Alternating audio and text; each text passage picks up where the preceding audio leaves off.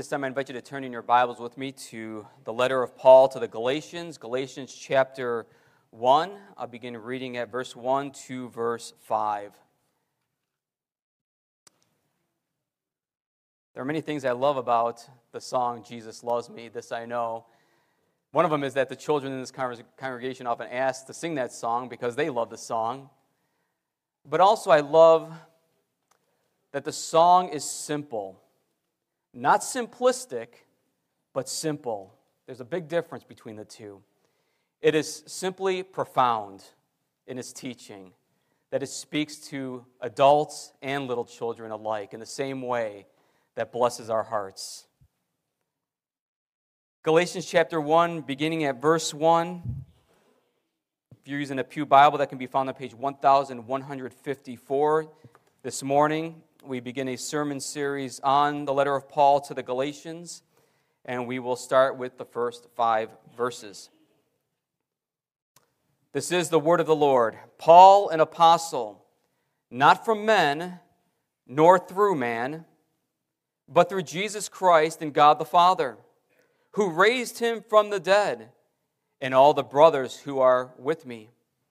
To the churches of Galatia, grace to you and peace from God our Father and the Lord Jesus Christ, who gave himself for our sins to deliver us from the present evil age, according to the will of our God and Father, to whom be the glory forever and ever.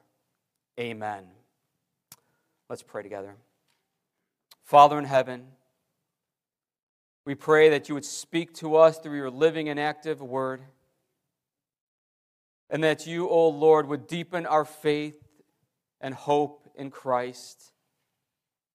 And that deepened faith would cause us to walk in a manner worthy of the calling, to walk in obedience to your word. That we would put to death the old nature, the old self, and put on the new man, the new nature that is solely found in Jesus Christ and by your Spirit. Give us ears to hear and eyes to see, O Lord, what you are teaching the church of Jesus Christ. In your name we pray. Amen. Congregation of Christ, if God sent a letter to the churches in America today, what would it be? Would it be a letter of commendation or a letter of correction? Would it be a letter of denunciation or a letter of joy and gladness for their faithful service? What would God say to the churches in America today? Well, we really don't need God to send us a new letter because he has a living letter already given to us. You see, in the Bible, we have many letters, we have books of the Bible written in many genres. And so we have what, what we have in the Bible are letters that speak to spiritual issues in the church, spiritual crises in the church that apply across every generation. For example, in Revelation, you have the seven churches in Revelation. And God speaks to the issues and crises in each one of those churches. And in those seven churches, you have issues and crises that are common in every generation. Do the, does the church have ears to hear and eyes to see what the Spirit is telling the church at Emmanuel? the churches in DeMotte, the churches in Wheatfield, the churches around the world. Because God speaks through a living book. And He speaks through this living letter, the Galatians. He speaks to a spiritual crisis, which can certainly be characteristic of churches today. As was customary in the Roman world, letters had a format, and Paul follows the customary format of writing letters, the introduction. The teaching and spirit of Paul's letter, however, differs from every other letter that he's written, except maybe one other. The big difference between the Galatians and most of the other letters that he writes is this he doesn't thank God for them yet. You see, in every other letter, Paul makes it a point to introduce, provide an introduction, and then say, I pray to God with thanksgiving for you. I thank God for you. He doesn't do that here. Paul is so concerned for this, for this church that he makes a passionate plea for them throughout the course of this letter.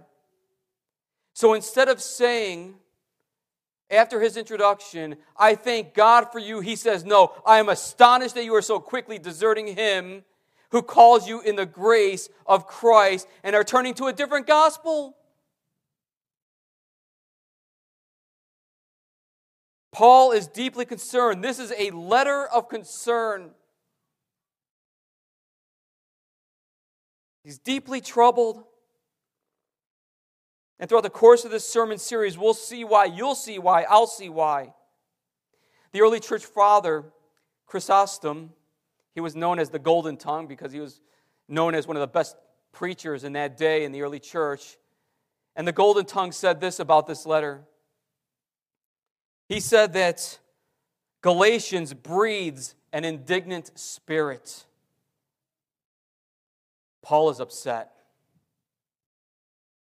And we'll, we'll see that and we'll save Paul's concern and purpose for writing the letter until next week. But that needs to get out in the forefront. We need to think about that.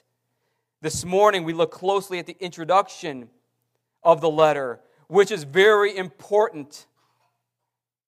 We look, in, look at the introduction in three parts the author's identity, title, and authority. We look at the recipient's identity and calling.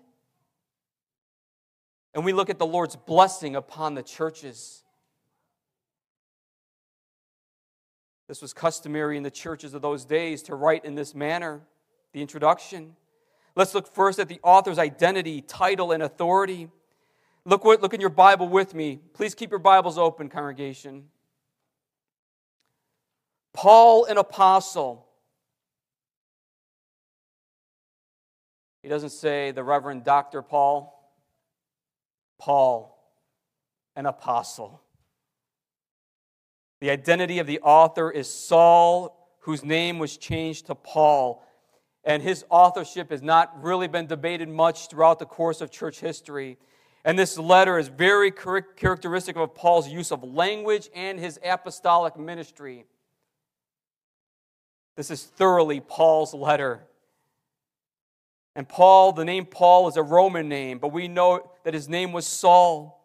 He became Paul in Acts chapter 13 when he was set apart by the Holy Spirit, called by the church to go and minister to the Gentiles. Acts chapter 13, verse 9. Now, Paul, when he was writing his letters, he usually had a scribe write for him.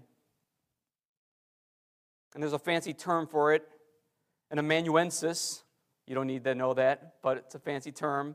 And that's what they used back then, these, these scribes, we call them today. And Paul would dictate what he wanted to be, what he wanted to be said and written. But Paul writes this himself. He writes it himself. Look with me at chapter 6, verse 11.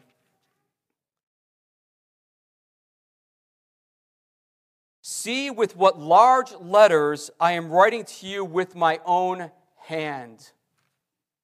This is a letter of concern. A letter of concern, and he identifies himself as Paul, and he writes it with his own hand. That's the identity of Paul. And his title is an apostle. Paul, an apostle. Apostle mean one who is sent.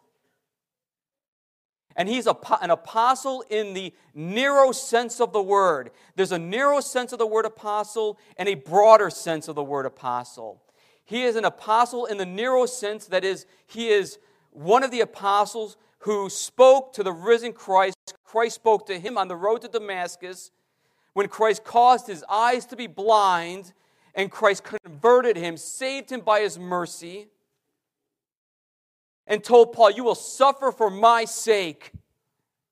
You will be an apostle to the Gentiles in the narrow sense of the word, because apostle also has the, the meaning of ambassador. Paul goes on behalf of Christ Jesus himself and God the Father. Note, he says, not from men nor through man. No, my apostleship comes from God, he says. No man called me to this task. Jesus Christ called me to this task. That's why you have there, look, with me at verse 1 again. Paul, an apostle, not from men nor through man, but through Jesus Christ, the God man, right? And God the Father who raised him from the dead. So the risen Christ, the one who is raised from the Father, has the authority to call and equip the Apostle Paul to be sent out to the Gentiles, to peoples, to represent Christ himself. You see, when Paul goes out as an ambassador, an agent of Christ, he speaks on behalf of Christ. He speaks on behalf of Christ. That is so important. And so he's a, an apostle, one who is sent in the narrow sense of the word.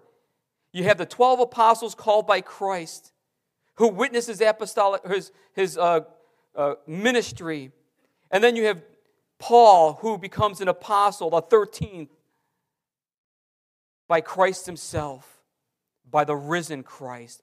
But you also have apostle in the, in the broader sense of the word missionaries, church planters, pastors, preachers.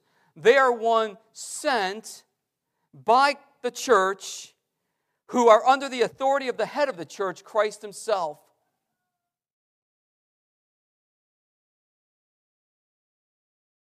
to distinguish between the two the apostle in the narrow, uh, narrow sense, capital A, apostle in the broader sense, lowercase a.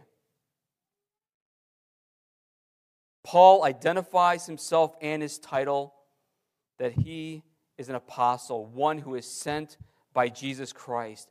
What is Paul doing by, by introducing himself this way?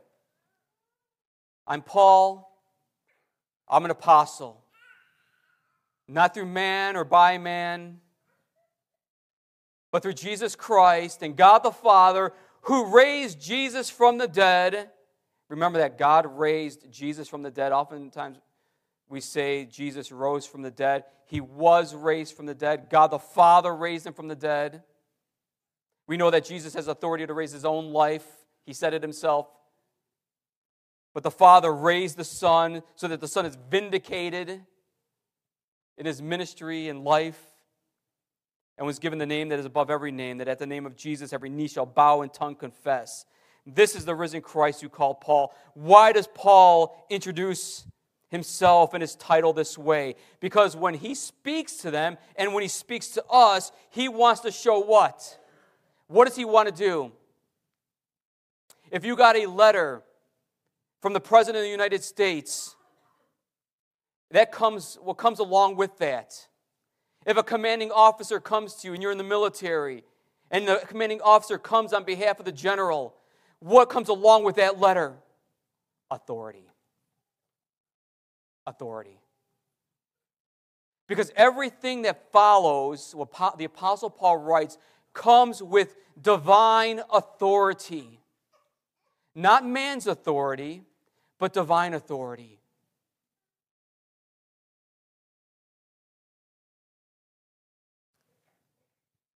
Because Jesus is Lord and lives forevermore, by the power of the Spirit, he calls and equipped Paul to represent him. And he comes with authority. Listen, friends, if there's no resurrection, there's no Christ. If there's no resurrection, there's no apostolic ministry. If there's no Christ or no resurrection, there's no forgiveness of sins. If there's no resurrection, there is no hope. And what we're doing here is deceitful, dishonest, and ridiculous. But because he's raised and he sent an apostle to be an ambassador of Christ, Paul writes with the authority of the risen Christ. So when you and I read the letter of Galatians, do we humble ourselves under the word? A great phrase used by Christians of old, humbling ourselves under the Bible, under the word, because it is an authoritative letter in my life.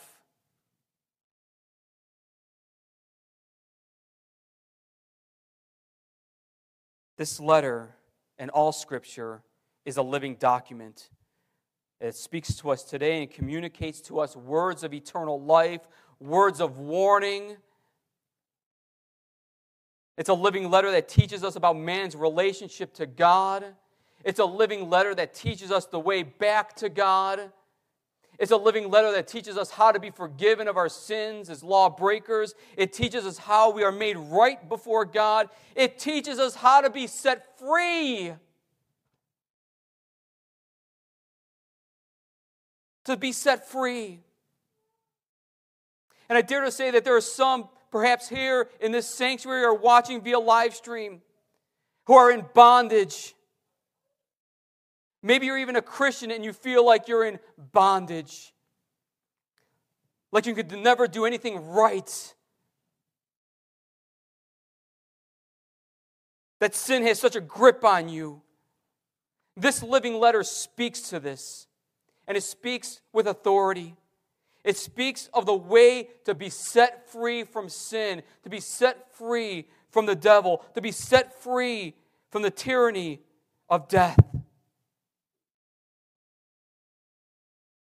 And as we hear the preaching of the word from the letter to the Galatians, we'll see how the letter addresses modern day doctrinal issues and concerns in the life of the church. We'll learn to take heed of his exhortations, and we'll hear the Spirit's plea to believe it and apply the whole truth of the gospel of Jesus Christ.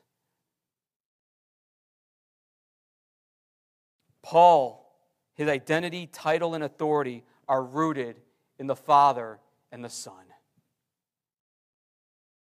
Secondly, the recipient's identity. Like every letter, there's an audience or recipient. Who's Paul writing to? He says he's writing to the churches, to the churches of Galatia. Galatia. Paul includes in verse 2 all the brothers who are with him with me. Paul is the main author, though. Paul is the main author, communicating by the Spirit the truth and he's writing to the churches of Galatia. What is their identity and calling? Geographically, geographically, Galatia was located just east of Asia and west of Cappadocia. If you have that journal that was provided for you, if you look in the front cover, there's a map and you'll see where Galatia is. Who were they? What were they? It's not a time or place to get into all the nuances of what people think concerning this area of Galatia. Is it significant? Yes, it is. What we need to know about it, about the geography, is that Paul went to Gentile land. Paul went to what we call unchurched lands. Paul went to pagan lands. Paul preached Christ crucified and risen to those who lived apart from God. And in Acts chapter 13 and 14, we have recorded there the first missionary journey, which records Paul's ministry among southern Galatia, Iconium, Lystra, Derbe. In these three places, he ministered, he preached the gospel, many were converted. In Iconium, for example, unbelieving Jews began to poison the minds of those who were converted to Christ. So these recipients, they heard the gospel through the, Paul's ministry. They heard the gospel. They turned from paganism and idol worship to the true God through faith in Jesus Christ. But now these Jews, unbelieving Jews, were coming and poisoning their minds against Paul and against the truth. And Paul and Barnabas suffered for the sake of the gospel. In fact, in Lystra, in Acts chapter 13, verse 19, Paul was stoned by the people of Lystra the Greeks and the Jews believed in the gospel, and the people of Lystra and unbelieving Jews were upset and mad, and so they stoned Paul, left him for dead, dragged him out of the city. What does Paul do? Does he cry foul? Does he leave and, and, and tuck tail and run? You know, you know what he does? He gets up, goes back to Lystra, goes back to Derbe, goes back to Iconium, to preach and teach to the disciples there after being stoned.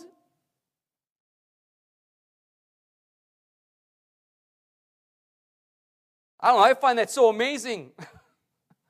what would I do in that situation? Having been stoned and suffered for the cause of Christ, and now I'm going to get up and go, I'm going back. I'm going back. Because the Christians there need to be discipled in Christ.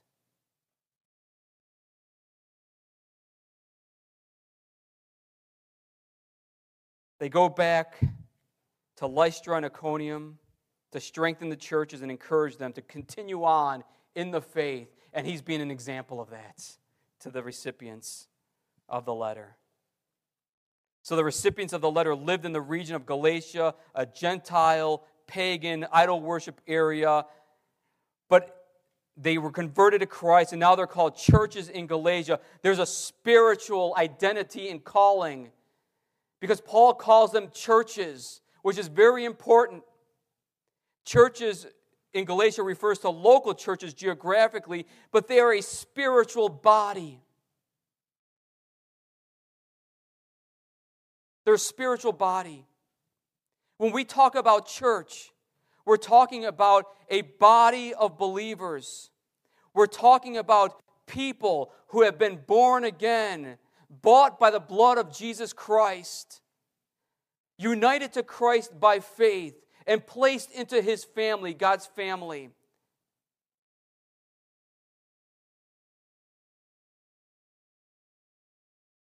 Church congregation literally means called out ones. Called out ones. A spiritual people called out of the world and called into a kingdom, the kingdom of Christ. That's the church. We're not of this world anymore. We're of the heavenly Jerusalem. We're of the things of God and of heaven, of the Spirit. And so the church isn't a building made with hands. The church isn't a social club to find friends, although we know the blessing of friendship within the spiritual body of Christ. Friendship is important, but it's not a social club. The, soul, the church is a called out of the world community. Neither is the church a place where we dream of a Christian community that is contrary to the word. You see, we have dreams of what the Christian community ought to be, but so often it's not what the Bible says it is to be. Dietrich Bonhoeffer wrote Those who love their dream of a Christian community more than the Christian community itself become destroyers of that Christian community, even though their personal intentions may ever be so honest earnest, and sacrificial. No, the Church of Jesus Christ is a Christian community, bought by the blood of Jesus Christ, set apart for Christ to serve and worship Him. The churches in Galatia, Paul identifies them as a people set apart. And these churches, like every church in every generation, are composed of sinners sinners saved by grace. sinners saved by grace. We're not a museum of saints, as once said, but we're a sanctuary of sinners saved by grace. Because there's only one person who is righteous, only one who is the righteous one, and he is the Lord Jesus Christ. And by him and faith in his name, we are made righteous, and we are made to be a church. And so when we come to worship, we come with broken and contrite hearts, knowing that Christ Jesus, the Lord of the church, is at work and setting us apart, making us right with God and saved from our sins. That is the recipient's identity and calling. A spiritual people, a body of believers in and through Jesus Christ. And then we have, lastly, the Lord's blessing upon the churches. So you have the author, the recipients, and now we have the Lord. And what does the Lord do? He blesses his children. Look with me in your Bible at verse 3. Grace to you and peace from God our Father and the Lord Jesus Christ. If you like to write in your Bibles, circle from. Circle from. Paul, as an ambassador, a spokesperson from Christ, is bringing the Lord's blessing to the people from God Himself and the Son.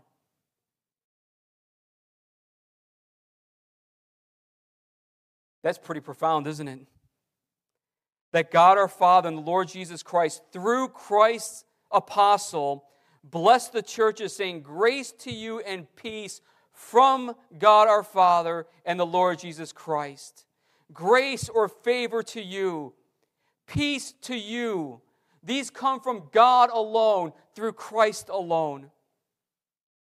Comes from God alone, through Christ alone. God is blessing you, congregation. For example, at the beginning of the service, you received the greeting of God. And what is happening? The pastor, on behalf of Christ, is telling the church or administering to the church the Lord's blessing. In other words, the Lord is saying to you, grace to you. His unmer- your unmerited favor of God comes to you. You don't deserve it, but He gives it to you because you've been bought by the blood of Jesus, saved by His grace. He says, as he welcomes you into his presence, grace to you. My favor be upon you because you're my child and I love you.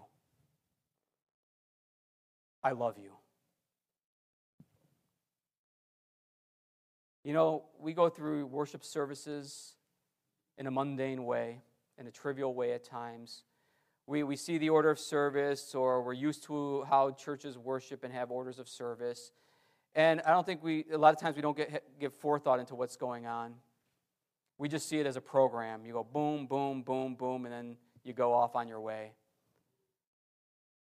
Let this be a reminder to us that when God welcomes into his presence, he's bestowing favor upon you because he loves you and has had mercy upon you.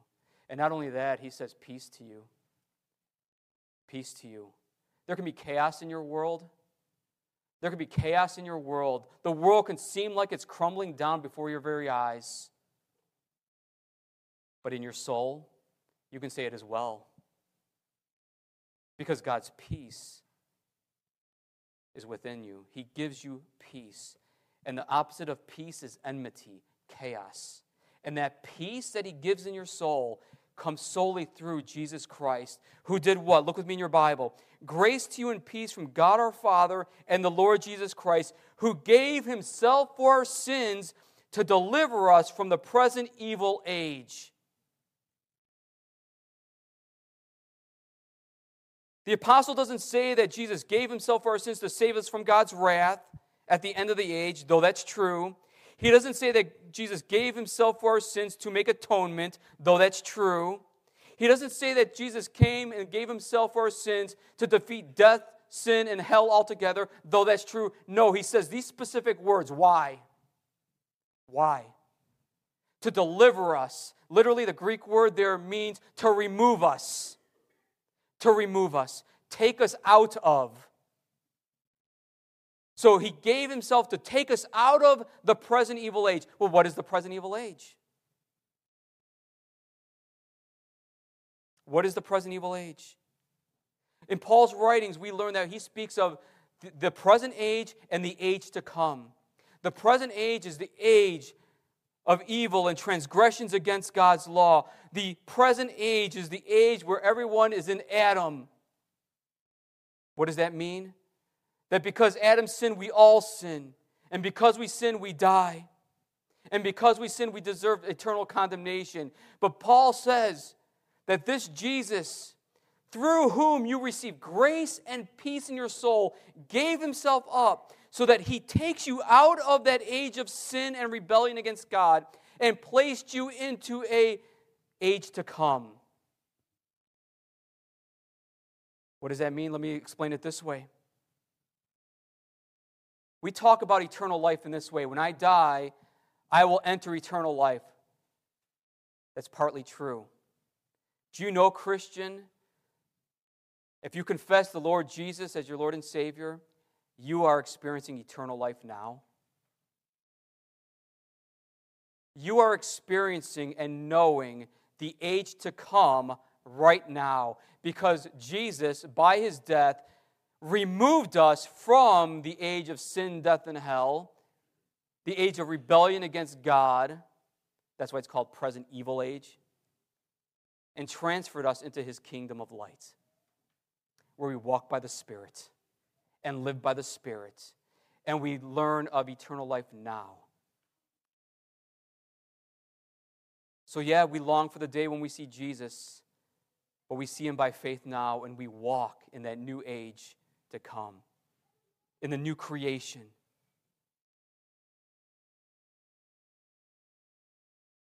And look what Paul does. Verse 4 Who gave himself for our sins to deliver us from the present evil age according to the will of our God and Father. This was God's will. This was God's will to send his son to die. Notice the death and resurrection of Christ are in this text thoroughly. He sent his son to die and rise from the dead to deliver his people from their sins. And you, churches of Galatia, I'm speaking to you. And Paul, because this is a living letter, speaks to the churches of all ages that this is God's will the will of God and Father that Jesus delivers us by his death and resurrection. And Paul cannot control himself. Because what does he end with? To whom be the glory forever and ever. What? Amen. Amen.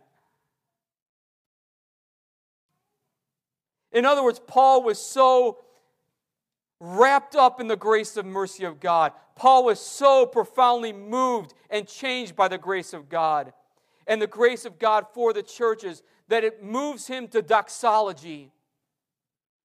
When was the last time you and I were moved to doxology? In your homes, at your workplace, in churches. You know, sometimes I'll ask for an amen. Why do I ask for an amen? Because we're moved to doxology. And an amen is a movement to doxology. To glory be to God. Amen. So be it.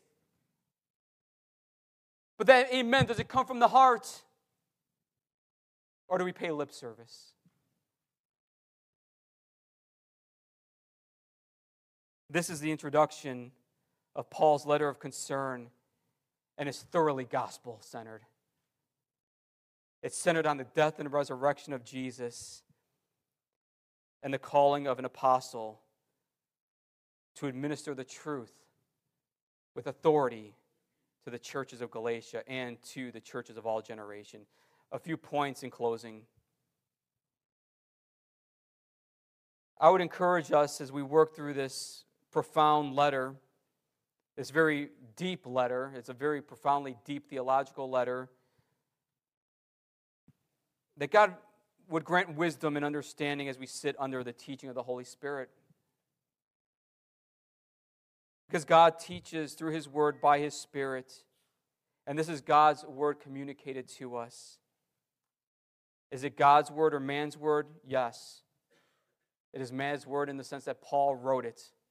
But God is the supreme author who led the apostles and prophets to write the Word of God as they were led by the Spirit. 2 Peter chapter 1. And so, as God being the supreme author, we sit under the author, God to learn the very word of God that it may bring heart change. So pray for wisdom and understanding. Pray for God's Spirit to reveal our own sins and shortcomings because we can come to a, a letter like this and see Paul's letter of concern and say, oh, he's only talking about the Galatians. I don't have anything to be concerned about. Really? I don't have to be anything concerned about in my life? That's called being naive and a bit arrogant. And as Paul says elsewhere, that we are to keep watch over our souls, that we are not to be naive, but that we are to look to Christ in faith and hold fast and firm to the truth, so that we be not deceived. Because all people everywhere, Christians, can be deceived and tossed about by every wind of doctrine and sin, enticed by teachings and practices that please our fleshly desires and don't please God. And so we pray that God does some heart surgery on us, that He takes out the scalpel, the Holy Spirit, and plumbs into the depths of our hearts, cuts open our hearts, and brings healing and grace. Lastly, pray that God's love in Jesus will capture our hearts anew and afresh, so that our worship of God and exaltation of Christ in our lives give Him glory and honor and reflects the glory of God in our lives. Pray that God's love in Christ will capture your heart and that your longing will be for Him and to live according to the truth because only the truth in Christ will set you and me free. Amen. Let's pray. oh, gracious God and Father of our Lord Jesus Christ. We thank you, O Lord, for the living and active Word of God that is sharper than any double edged sword. And this Word of God, by the power of your Spirit, pierces our very souls. And so we ask, O Lord, that you, by your Spirit and Word, would draw us closer to you in faith, that the truth would sink deeply into our hearts and minds and cause us to walk in accordance with that truth. We pray that we be so filled with the love of Jesus that we, O oh Lord, would desire and long to plumb the depths of his love for us. And that love would move us to glorify your great name and to love our neighbor as ourselves. Oh, Father, we pray that in all things you would be glorified, Christ exalted and the Holy Spirit be praised.